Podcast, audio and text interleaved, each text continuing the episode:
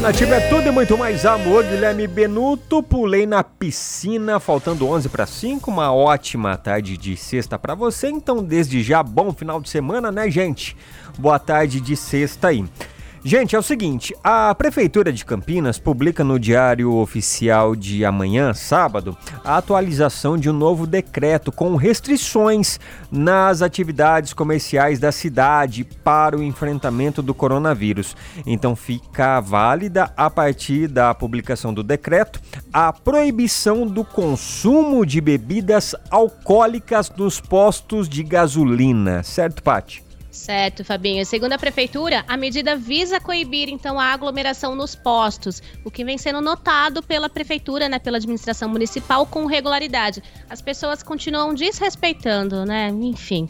Então o público pode comprar tá? Bebida alcoólica, mas não pode consumir nada desse tipo de bebida nos postos de gasolina. E se for flagrado, o local recebe multa de 800 UFIX, que é cerca de 3 mil reais.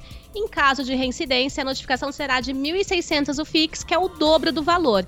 Né? E as pessoas que estiverem no posto bebendo, né, bebendo é, alguma bebida alcoólica, também será multado igualmente. Que eu acho que é o correto não só multar o estabelecimento, mas também as pessoas que, Sim, que não estão cumprindo os decretos, né?